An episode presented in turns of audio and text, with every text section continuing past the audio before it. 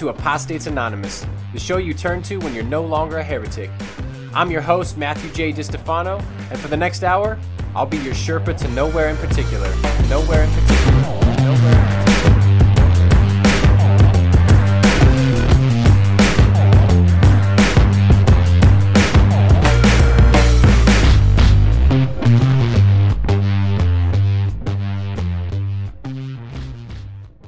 Hey, what's good, y'all?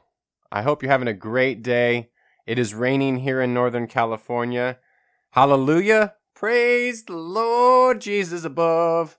We must have made the right sacrifice, had an altar that was prepared and a fatted calf, because uh, we're finally getting some rain, which means we are officially out of fire season. I'm I'm hoping. God have mercy if we're still in fire season, but I think I think we're good to go. And um, so I'm enjoying a nice Sunday, late morning. It's Monday or later if you're listening to this, but here it's Sunday. It's it's nice. I'm having a, a cup of green tea. I'm about I'm about to call my friend Mike Morrell. You may know him uh, from the Divine Dance. A uh, I think it was on the New York Times best-selling list, a bunch of other best-selling lists. He wrote it with uh, none other than Father Richard Rohr. I know you've heard of him. Um, so we're going to give him a call here shortly, and this is going to be another one of those episodes where you're not going to hear as much from me because I'm on this run where I've uh, I've wanted to get some guests and uh, talk to some people that I know, and so um, yeah, I've just been rolling with that. And uh, don't worry, I'll get back to being a narcissist and and and hearing myself talk for 45 minutes. But uh, I want I wanted to step aside and uh, hear from some other folks. So we're gonna we're gonna call him in just a moment here, and I know it's gonna be a good conversation. You're gonna want to check that out uh, because Mike is I, res- I, I I respect him and his opinion as much as uh, anyone out there. So it's been good to get to know him over the years, and uh, we've had him on the Heretic Happy Hour, and now now he's on the Apostates Anonymous. So uh, huge shout out to Mike, and uh, can't wait to give you a call here shortly. But before we do, just a word from uh, what I'm considering to be the sponsor of this show, and indeed the sponsor of everything I do, because without my Patreon community, I don't produce shit. Nothing. Not a Zilch. Not a fucking thing. So I have, uh, we're approaching 100 Patreon supporters, which means I have promised to be able to, well, you know what? I've already jumped the gun. I already said I'd go full time content creating if I got to 100 uh, supporters, but COVID has made it to where I don't get to work as much anymore. My daughter's home doing distance learning. So I'm really, I'm grinding full time almost anyway. So we've got Apostates Anonymous. I'm back on Patheos. I am writing the follow up to Heretic, which is going to be called Apostate. I have written a book with Michelle that is in the works. It's going to be pu- uh, published soon.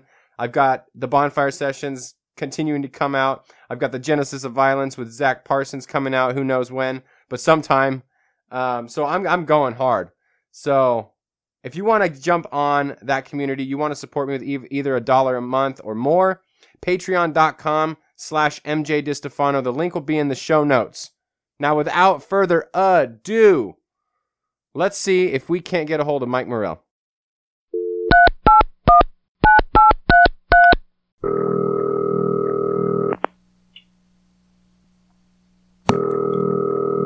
Hello. Hey, Mike, how are you? Hey, I'm good. How are you doing, Matt? I'm good. Thanks for uh, thanks for taking my call today. Um, what's new with you? Oh man, just um, all kinds of end of year work with some uh, really cool clients and getting my my own creative house in order. Hoping that uh, 2021 will be a little bit different than this past year. Yeah, I um I laugh at the people who are like 2021 couldn't get worse and I'm like please stop saying that. Like yeah, yes, shit could get worse, please don't don't Yeah. push it. I'm Yeah. To quote Michael Scott, I'm not superstitious, but I am a little stitious. just a little. Yeah, I was saying that to a friend last night. Uh, we were talking about. Uh, she's like, "Oh yeah, you know, next year's going to be better." I said, "Or we could be looking at this year as the good old days." Remember when we only had one pandemic going on?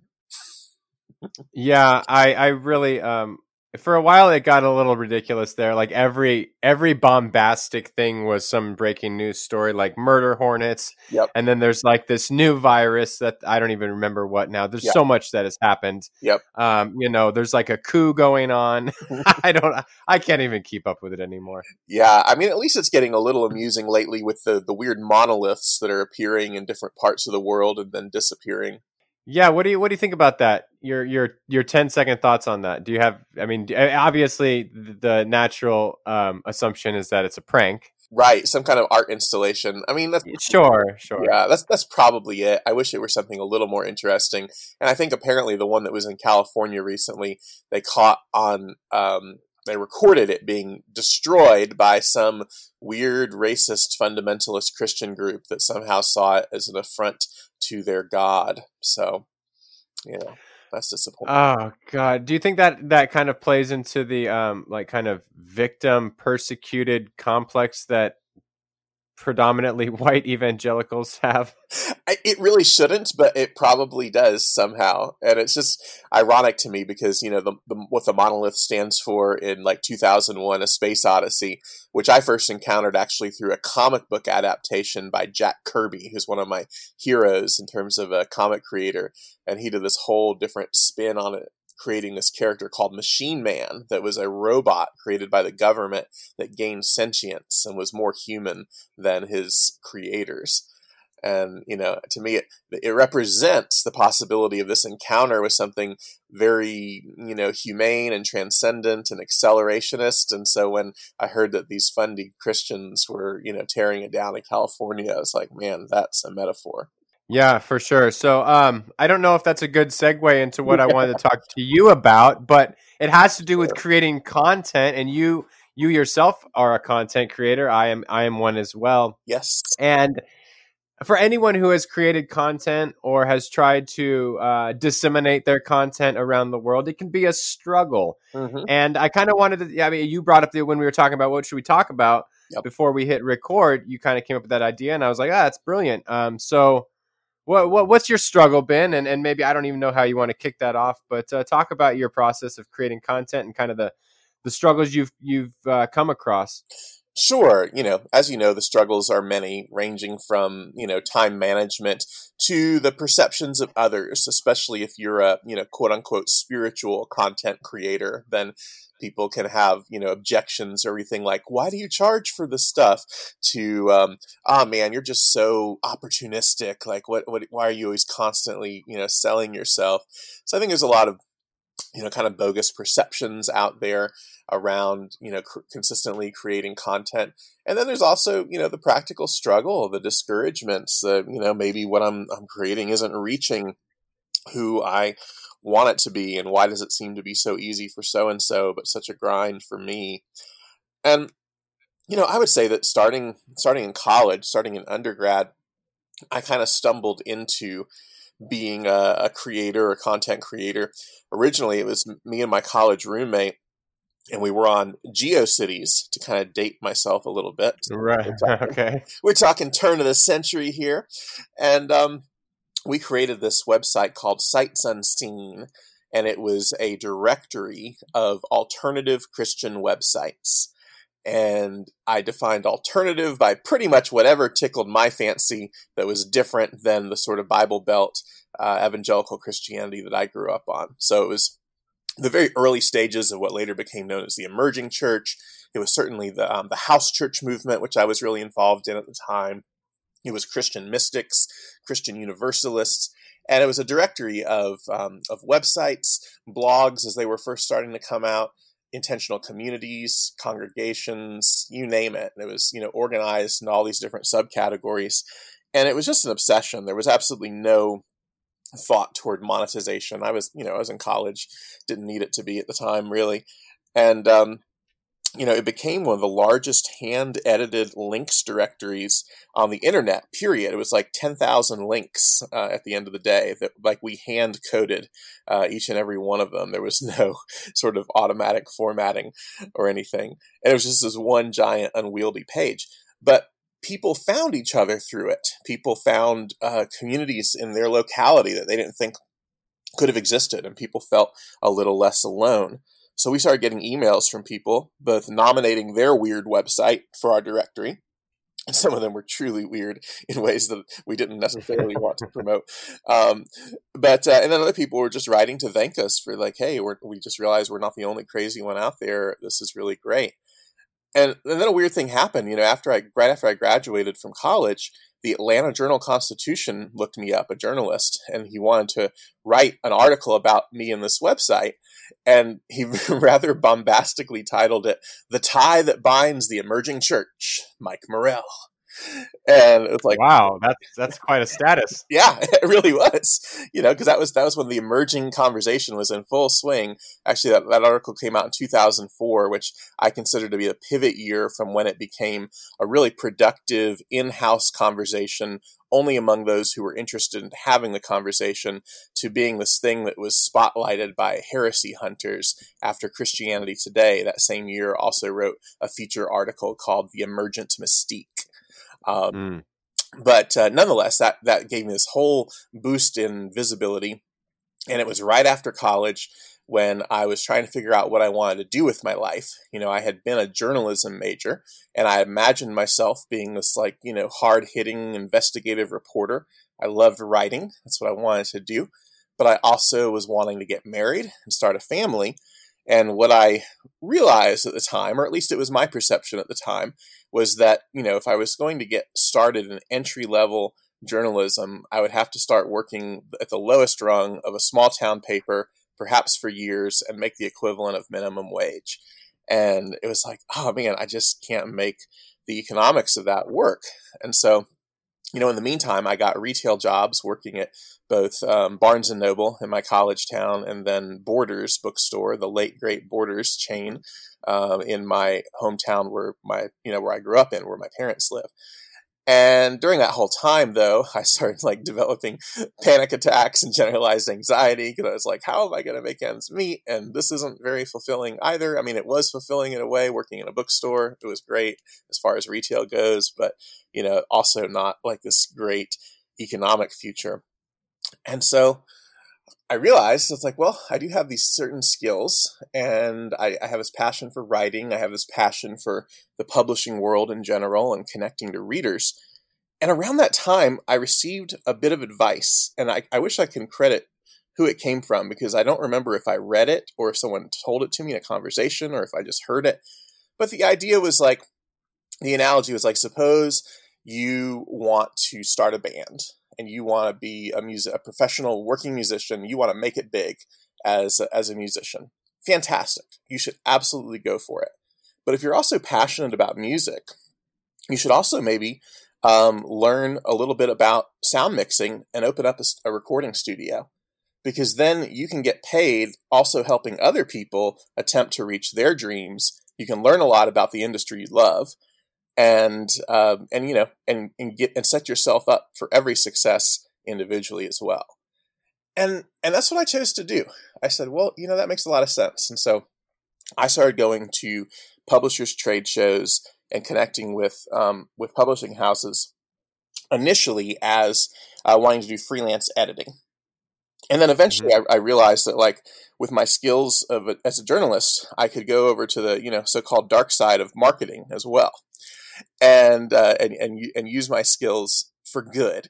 I could you know work with authors, publishers, spiritual movements that I believed in, and give them at least some of the same benefits that the you know Joel Osteens and Joyce Meyers and big evangelical industrial complex people have with all their marketing muscle behind them. Because you know, frankly, evangelicals and, and Pentecostals invented uh, Christian mass media in you know previous decades. You know, people like Oral Roberts and Pat Robertson pioneered you know having religion on television in a way that the, older Protestant hour and mainliners just couldn't compete with. It, it was like you know the difference between C-SPAN and Disney World. So I didn't want to be cheesy like that, but I did want to say, hey, you know, there are all these voices out there um, within progressive Christianity, within contemplative uh, Christianity, that are not getting the benefit of being heard, and they're they're taking all this time to write books and you know put their heart and soul into their work, but not enough people are are hearing about them. So I started to look at how I might be able to amplify those voices and you know began also working on what later became speakeasy you know this way of, of connecting really good authors with with reviewers and podcasters people who are interested in talking about these kinds of ideas like you would at a speakeasy uh, you know during the prohibition where you gather not just for right. booze but for community and so you know kind of taking that analogy of, of opening the recording studio and not just trying to make it as a band um, that's what I've done. And and you know, there's a there's a cost to it as well. Like I, I look at, at someone like you, and you are are solely, it seems to me at least, focused on putting your own material out there, and as a result, you're like way more prolific with your own um, writing and podcasting and content than I have been. There's there's a little bit of a trade off for me in that I am, you know, amplifying all of these other voices but I also still get to do my own writing, and, and, sometimes that that really catches fire, and it's been a lot of fun. Do you find that um, that being kind of straddling the fence between putting out your own stuff and then kind of being a, a, a, a amplifying the voice of others is a healthy balance for you because i know for me like i do i i am pretty prolific i know some people like keith giles who may put out more than i do but, but those people are few and far between, and I'm not going to start doing cocaine.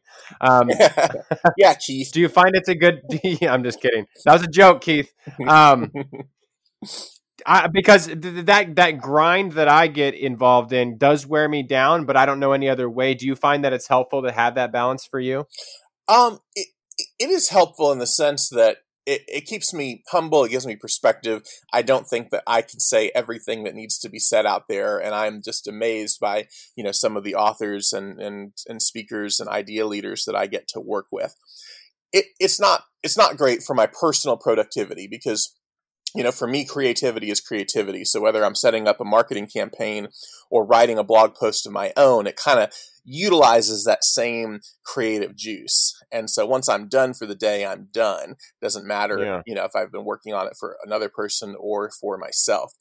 But, yeah. you know, being a you know a householder being a you know husband and father with with bills to pay it does create um, you know a certain consistency in my income that i see some of my friends who are solely putting out their own stuff you know not always maybe reaching their their practical goals that they also need to reach so uh, you know i i am fine with the trade-off thus far one thing I wish people understood about creatives and creative creativity in general, and I and I've gotten this a lot.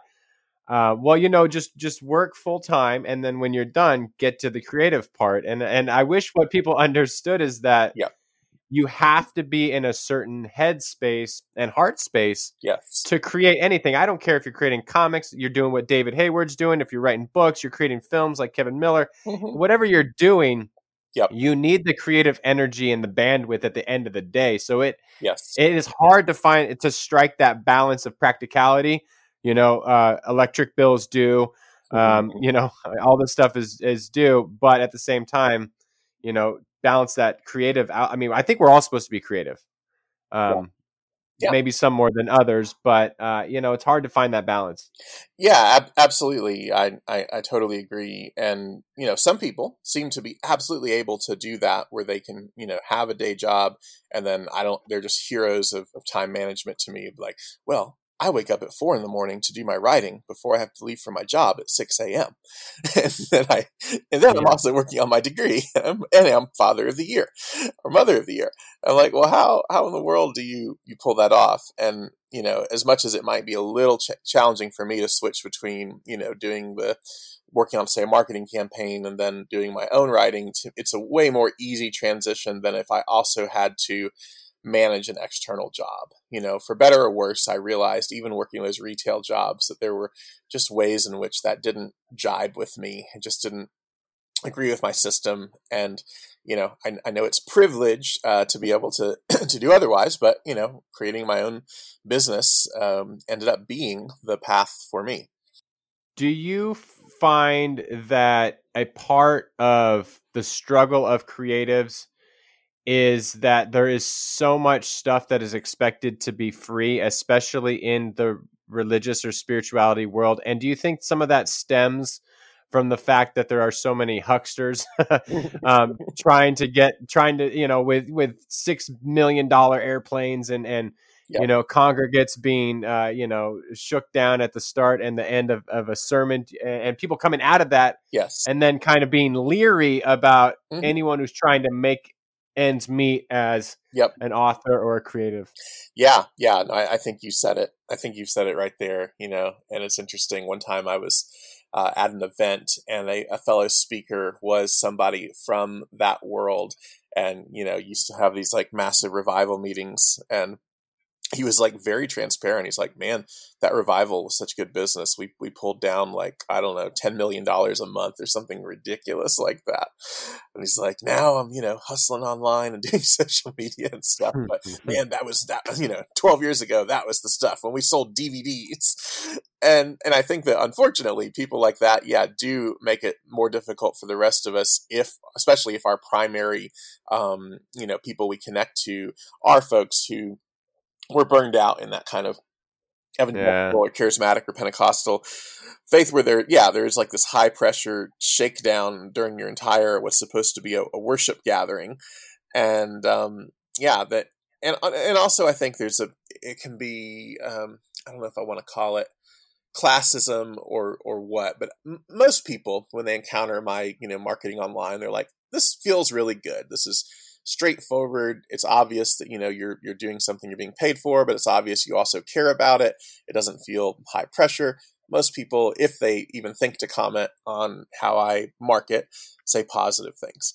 But there's a minority of people who are like, you know, especially I think in the mystical or contemplative world, who kind of it's it's sort of a almost like a quietism where they think that hey, if you're just doing what you're supposed to do, it's all just going to drop from the tree and, and fall into your lap and and those folks are kind of like yeah i mean you know you seem like you're you're doing a lot of self promotion and the reason why i say it could be classist in a way is they might follow these contemplative writers that have you know daily meditations emails and really fine-tuned um, marketing apparatus that the teacher themselves never touches. So they're you know as far as the, at least the public perceives those spiritual teachers are just you know attending to their prayer life and are you know just sharing out of the abundance of their heart and it just sort of magically ends up reaching you know hundreds of thousands of people but the reality is those people have a staff that handles that mm-hmm. like an entire team that handles that and so yes i'm the same guy putting together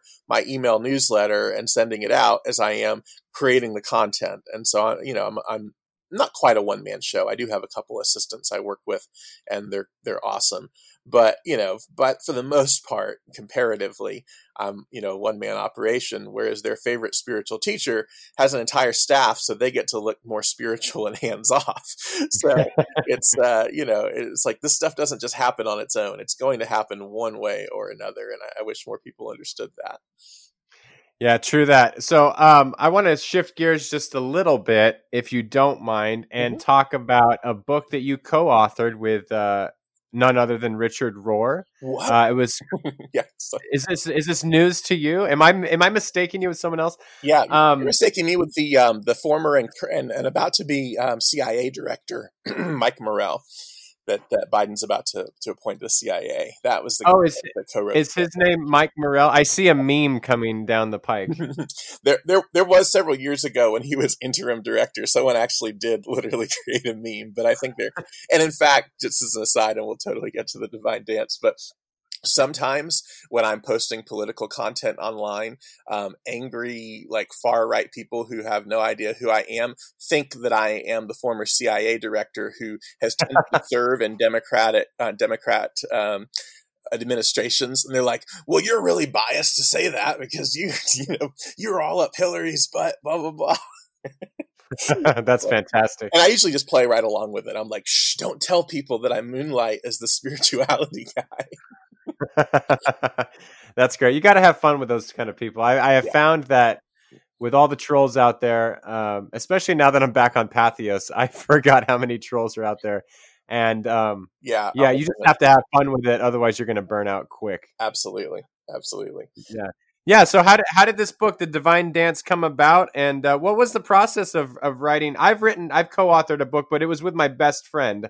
Mm-hmm. Um, I, I'm also I've also co-authored a book that's coming out with Michelle Collins, who has become a really really good friend, and we did it mm-hmm. one way. But I'm curious as to how you and and Richard wrote this book together and how it came about. Yeah, I mean, well, of course, Richard and I are best friends. I mean, at least you know he considers me his best friend. Sometimes I'm not quite sure how I feel about the the relationship. Just... Oh, shots fired! and I and I know he listens to this show. So. Oh yeah, I mean, he, he, hangs on your every word. He he tells me that when he texts uh, me every night. So you know, I I know that. Um, I actually, funny thing, I do have his number. Oh, so well, there you go. Claim to claim patting myself on the back here. Yeah, yeah, that, that's like having you know the president having the nuclear missile codes. Congratulations! You're like, I will use this in case of an emergency. that's right. Ritual emergency. Yes, yes, which is daily. I text him daily. You're like, I need your personal daily meditation, Richard. specifically for me. The one that goes out to everyone else, the other 400,000 people, not good enough. No. Uh, no, only kidding. Uh, Richard and I are not BFF, but he, he's awesome. Um, so we, how did I get started on that? Well, you know, and I think that this ties into our, our earlier conversation in that, you know, sometimes when people seem to be a quote unquote overnight success, it's really something that's often a decade or more in the making. You know, it's not any one right. particular action; it's the culmination of, of, a bunch of different actions. So, you know, to, to, stretch back to the beginning of my story, I created this links directory, got in the Atlanta Journal Constitution, and around that time, I was also the links editor for a website that existed at the time called theooze.com. And the ooze was uh, subtitled Conversations for the Journey and it was this clearinghouse for people co- talking about the intersection of postmodernity and Christianity. So, in an era before blogs really existed, this was a place where people from ranging from like uh, Brian McLaren to uh, this woman Karen Ward to even Mark Driscoll would all submit articles to the ooze for consideration. And then, you know, in an era before social media was really a thing, there was just this rocking message board where you know people created their colorful aliases and you know debated and discussed all kinds of things. So I worked with the Ooze, and the Ooze put on this gathering every 18 months to two years or so called Soularize, a learning party. Soul spelled S O U L. Of course. And, uh, yes. Soularize. it's this very, very West Coast vibe. Um, you know, the creator of, of the whole thing, Spencer Burke, uh, you know, was, was a lovely MC of these kinds of gatherings. And so Spencer, I, I, I give him credit for in some ways discovering Richard, quote unquote, in the late 90s in terms of um, a sort of questioning evangelical audience. Like he, Spencer was into uh, Catholic contemplatives before it was cool. Like he collected first edition Thomas Merton books and was into Thomas Keating and centering prayer. And then he discovered Richard in the in the late '90s, who was already a superstar in, in the Catholic world, but most Protestants, most evangelicals had never heard of him. But he started having Richard out to his Soularizes even before I connected with with the ooze back in like 98 I think was the first one that Richard appeared in. And by the time I was working um, with Soularize we had a gathering in hmm was it 2005 or 2007 I forget. I think 2007 it was one of the last ones that happened. And and Father Richard was one of our headliners, and it was actually in the Bahamas. So it was um, it was Richard, it was Brennan Manning, it was N.T. Wright, um, Rita Brock, who's this amazing church historian, and then oh Rita Na- Nakashima Brock, right? Yes, correct. Uh huh. Yeah, yeah. We just had her on Heretic Happy Hour. She was great. Yeah, yeah, brilliant. And all these interesting folks, Michael Dowd, thank God for evolution, Frank Viola from the house church world. It was such an eclectic lineup and it was also almost uh, there was almost nobody there. It was like maybe a hundred people, and it's because It was in the Bahamas, and two things were going against us. One is that the passport requirement was just changed for the first time. Americans needed a passport to go to the Bahamas, and so some people who were planning on going couldn't get their passports in time.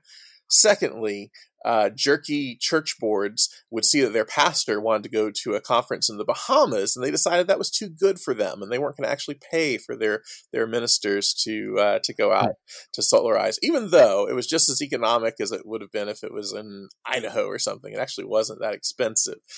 So as a consequence, we had this amazing event with an amazing lineup, hardly anyone there, and especially those of us who were organizers got to spend a decent amount of personal time with the, you know, contributor, the main the main speakers. And so I met and got to know uh, Richard a bit there at Soularize. He actually um, introduced us to the Enneagram that weekend. I was not familiar with it beforehand, and he was the first person that typed me uh, on the Enneagram. So so wow. was yeah, it was 2007. Um, fast forward a few more years, I I was involved in helping start the Wild Goose Festival, you know, large justice, art, spirituality right. festival that happens in in North Carolina. And Richard was a huge part of the early years of Wild Goose before he kind of semi retired from traveling. So, you know, we, we continued to be in touch through that. So between knowing him, you know, in, in that sense through through events and also working in publishing. One of my friends in publishing, uh, actually for a charismatic publishing house, Whitaker House, was like, I would really like to publish a book of Richard's. Um, he would, my friend Don Milam, he's been a mentor and a friend throughout my whole life, works in charismatic publishing, reads far more broadly than that. And when his wife passed away from cancer a number of years back, he read, I want to say it was uh, Falling Upward uh, uh-huh. spirituality uh-huh. in the second half of life and really found you know some some solace in those words and and just wanted to publish Richard. And coincidentally, at the time, I really wanted to ghostwrite a book for Richard about the Trinity because you know I was listening to these conferences that he recorded a few years prior to that, and I just thought they were brilliant. And it reminded me of the spirituality of the Shack, which I helped launch, and that sort of vision of of the Trinity is, you know, God as community who is inviting all of cosmos, all of all of creation into this this dance, this, this sense yeah. of, of inter interbeing and and relationship. Yeah.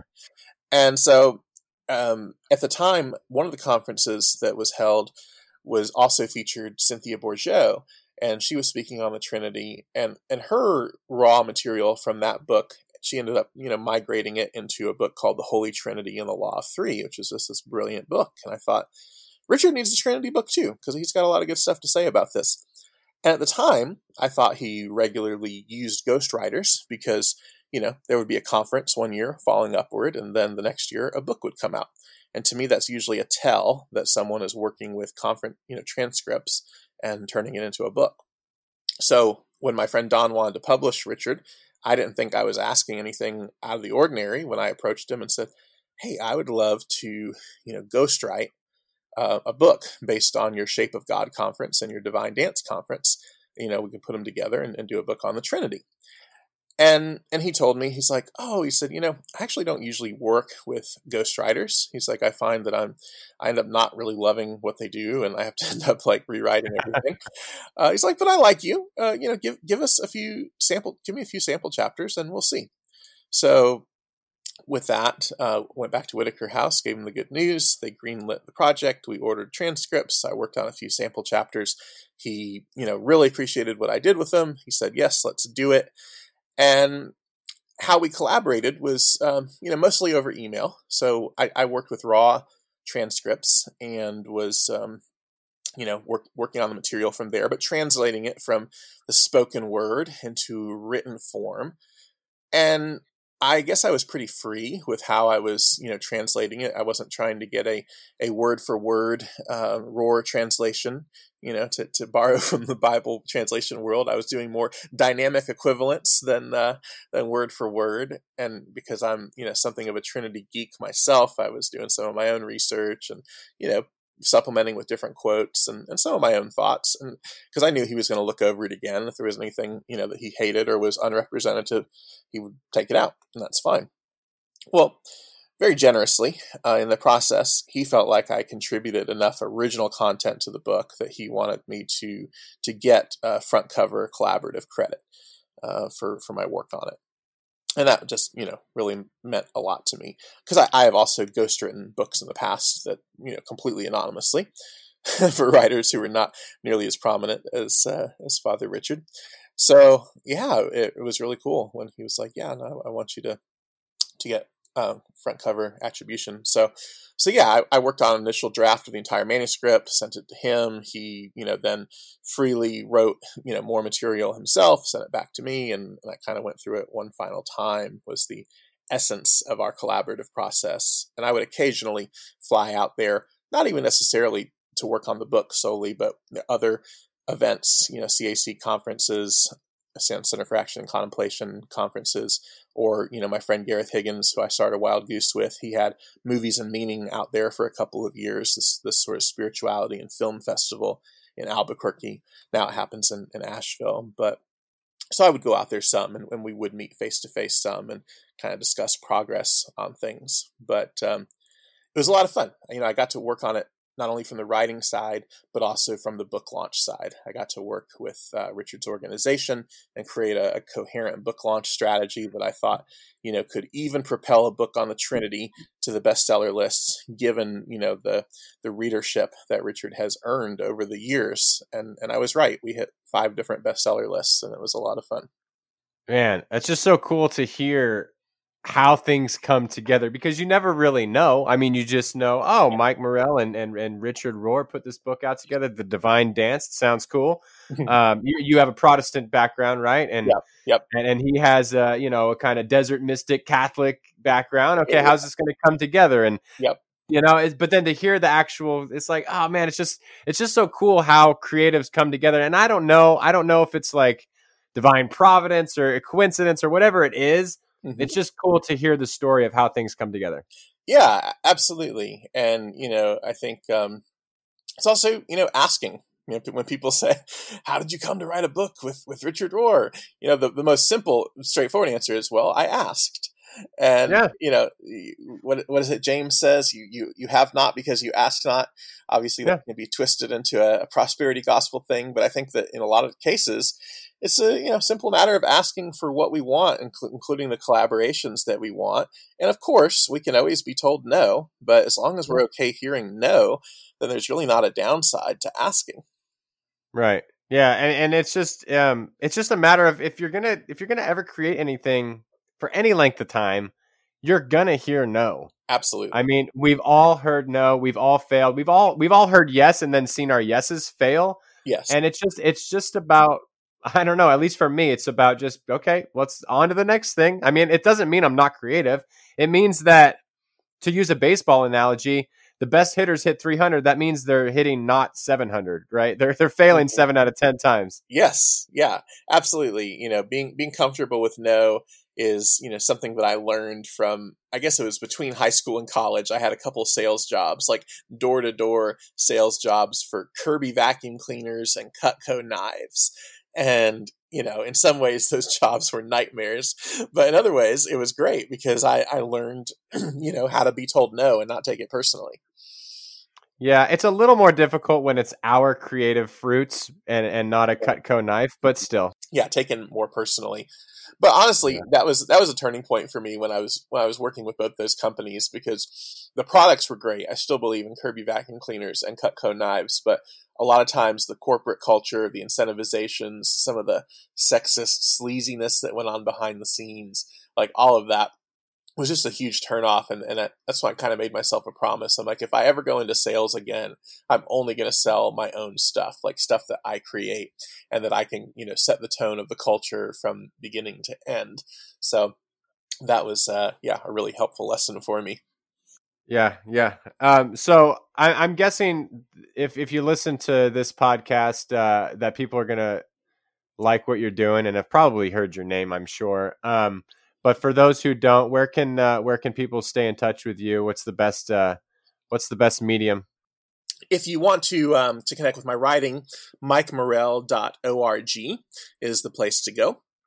and um, you know it's it's writing on practical spirituality that actually works some interesting thoughts sometimes on on church history weird aspects of faith etc and i also give away a bonus chapter of my book with father richard where i tell my um, personal story a bit of how i came to be interested in the trinity through one of the most intense mystical encounters i've ever had so I write about that. It's a it's an ebook giveaway that also contains some exercises both from the book and exclusive exercises where people can practice the presence of the Trinity together. Because the idea is that if you're you know reflecting the image of the trinity spirituality is not just a solo sport it's something we can do in you know vulnerability and, and interdependence with each other so if folks want to grab that, it's and, and yes, you sign up to my email list if you get it, but you can unsubscribe right away. It doesn't hurt my feelings. Um, it's mikemorrell.org forward slash bonus chapter. Um, if you are an author or a content creator and you're interested in what we were talking about along those lines, like my publicity campaigns, you want to go to thespeakeasy.info. At thespeakeasy.info, you can find out information if you're an author on how to get your book promoted. And if you're a blogger or a fellow uh, podcast host, you can go on there and apply to get really awesome free review copies. Cool. And I will, um, of course, link in the show notes so that um, people can just click it and make it easy on them. There you go. Yes, the, the, the law of the internet, the path of least resistance yields the most results. Yes, yes. So I just I thank you for coming on. I love that um what you're talking about when it comes to spirituality is not pie in the sky ivory tower stuff but it's on the ground practicality how does it i love the fact that you have exercises that you can do because a lot of times we theorize and we do all this yes but but how does it impact me right now and i love that you're doing that work Thank you. Yeah, you know, it's it's really important, it's, and it's not that I don't enjoy metaphysical speculation because I do. I think that you know our imaginations play a key role in all of this, but also it has to be practical because otherwise, you know, we could just be into I don't know Dungeons and Dragons or something, and it would be a lot more interesting. or Lord of the Rings, like me. There you go. yeah. Well, thanks thanks for coming on, Mike. I appreciate you. Yeah, awesome. It's good to be here. All right. Bye. Bye. Thank you so much, Mike uh, for coming on the show. Everyone listening, I hope you enjoyed that conversation. Um, and and I'll just say this: like, if there are any content creators listening to this show, uh, if there's any writers, videographers, um, artists, musicians, or, or or bloggers who want to review work that content creators are uh, putting out there I would encourage you to go to Mike's website. It'll be linked in the show notes. It's thespeakeasy.info. But make it easy, right? Just click that link in the show notes and uh, reach out to Mike and see if it's a fit. Um, see if it'll work for you. See if um, what he's going to be offering. At least get the package, right? At least get the, you know, the the information on what he can offer and uh, see if it's a good fit for you. And if it's not, it's not. No hard feelings. Uh, but if it is, great. And uh, tell Mike I sent you because um, I'm a narcissist. no, I'm hoping I'm hoping Mike uh, could do some work for uh, with me. So if you tell him I sent you, then uh, it works out better for for all of us. So do that. And and I, again, I hope you enjoyed the conversation with him. Um, we we also have more guests coming up, as I said in the opening. So we've been on this run. We had Jason Elam, we had Ralph Palendo, we have had now Mike Morrell, and coming up next week is Brenda Marie Davies. And if you have not heard of her, you are going to want to go over to the God is Grey YouTube channel and subscribe because she is killing it over there. Uh, she's like over 110,000 subscribers. Listen to her episode on Heretic Happy Hour. Um, super excited to uh, to talk to her next time, and um, and then we've got we've got the the friendly atheist. So we're gonna have a good time talking to him. Um, he has got it has to be one of the most popular blogs on Patheos. Um, so it's going to be interesting to have that conversation. So I'm super stoked for all the guests we have coming up. Uh, I think I might. I think I landed uh, Kristin Du Mez of uh, the, the author of Jesus and John Wayne. So we could talk about toxic masculinity and um, white evangelicalism, and uh, her book covers all that kind of stuff. So uh, really rolling into the holiday season with uh, on a, on an up note. So that's good. And then next 2021 we can let it go to shit again. Just kidding, y'all. All right. Well, thanks for listening. Again, patreon.com slash MJ DiStefano if you want to, uh, if you want to help be a producer of this show by shelling out a buck a month. It's really not a lot, and I'm giving you a lot. I've got books over there for you. I've got videos over there.